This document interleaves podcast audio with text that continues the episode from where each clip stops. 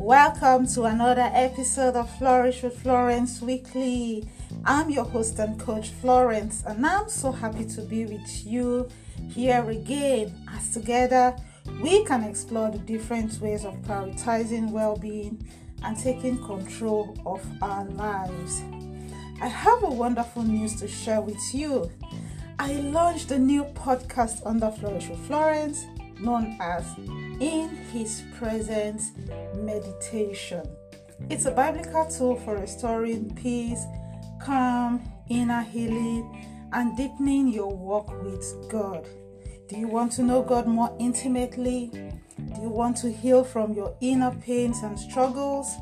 Do you want to cultivate the habit of being still in God's presence? Then check my podcast in His Presence Meditation titled Release All at His Feet. You should also look out for new episodes every other Friday. Did you read the story of a doctor in Owerri here in Nigeria who got assaulted by his wife after a fight? And with the help of some thugs, she cut off his nose, upper teeth, the tip of his tongue, and a part of his lower jaw. That's what a woman did to her own husband. Another account of the story has it that his wife is addicted to drug, which her husband tried to help by checking her into rehab a few times, but there was always a relapse. Some other accounts say she was a victim of abuse in the same marriage. Well, we know that when things like this happen, we get to hear different versions of the story, and there are many other details we may never be privy to. However, even though there are different versions of this story, the truth about the marriage is that it was an unhealthy marriage, it was toxic. But the individuals underestimated the impact of this stress on them. As a marriage mentor, I've worked with hundreds of women in marriage and relationship, and over the years, I found out that people in toxic marriages often underestimate the stress they carry around, and this stress is a compromise on their own personal health as it can affect their physical and mental well being leading to sadness, anger, depression, and anxiety. And when people get to this stage, it only takes a trigger to reveal what they are capable of. Your well being at any point in time in your marriage is a priority, and that must never be compromised. As you listen to this podcast, I would like to ask you some questions and I want you to be sincere in providing the answers to these questions because only you can give the right answers. Others might only be suspicious that all is not well in your home, but you are the only one who knows the true state of your marriage. Is your marriage stressed? Are you compromising your well being for the health of your marriage?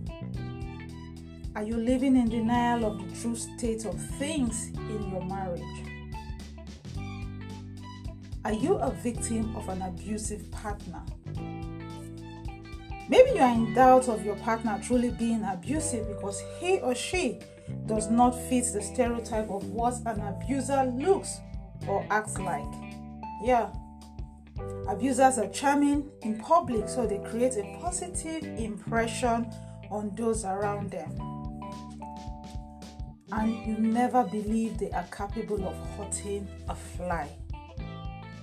But when he or she is away from public eyes, is your partner controlling or manipulative? Do you feel like you're walking on eggshell around them? Does your partner have an underdeveloped conscience?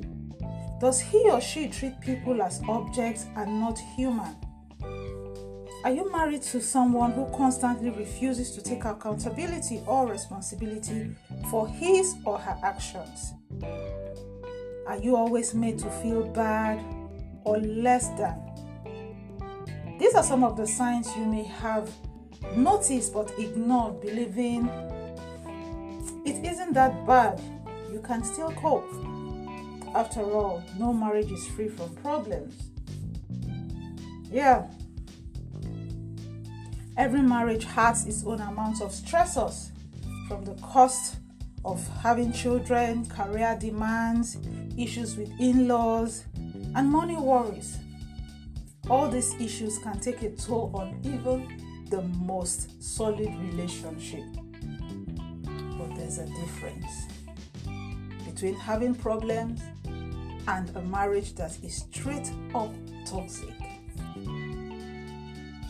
I want you to also know that it's not just women who are victims. Recent trending stories reveal that men too are subject to controlling, dominating, and aggressive female partners. A bad marriage is just not good for you, either as a man or a woman. So, what do you do if you're in a toxic marriage? Before now, you've been enduring, praying it away, hoping your partner will change and the abuse will end. But after listening to this podcast, you realize it's not just something you can wish away, and you're asking, What do I do? First, you need to acknowledge there's a problem. Not just a problem, but that your marriage is toxic. Don't ignore the red flags. Secondly, you need to realize that you don't have the power to change anyone so don't even go there. The third thing to do is not to try to use tears to appeal to your emotion. They will turn it around and use it as a tool to further manipulate you. Set boundaries personal boundaries, physical boundaries, relationship boundaries to protect you and your children if you have. The fifth thing to do is to seek counsel. It's good to have a spiritual father, I do. But sometimes it's better to speak with a professional, especially in cases of both emotional and physical abuse. And if your spouse or partner is under the influence of drug, alcohol, or any other substance, advise them to get help. And make it clear that refusal to get help may be the basis for separation. And if you discover that your sense of worth and identity is tied to your marriage, then you have a situation where you have lost yourself in that marriage.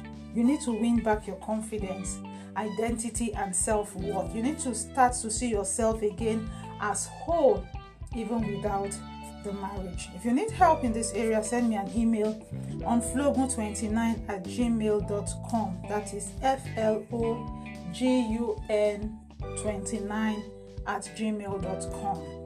A toxic marriage is a difficult place to be. Don't make it your identity. Thank you for being a part of this episode. For all your questions and comments, kindly record your message here or send a mail to flogun29 at gmail.com or connect with me on any of my social media handle Florence Ogunbowale. Until next time, it's bye and stay stress free.